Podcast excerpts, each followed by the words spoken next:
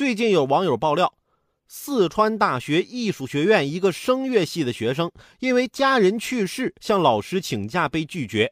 该老师表示：“你可以回去，但我要扣分。”随后，该老师在全年级合唱课上还公开拿这名学生的隐私做例子，并表示：“如果这学期你家里面有四个人去世，我这门课那你只能重修。”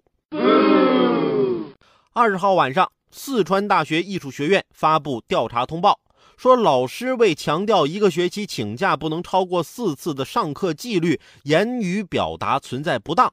老师本人已经认识到错误，学院对老师进行了严肃批评，责令写出说明和检查，并对当事学生表示慰问。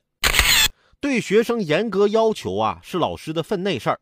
老师的职责就是教书育人吗？但这不能仅仅局限于上课点名、考试打分啊！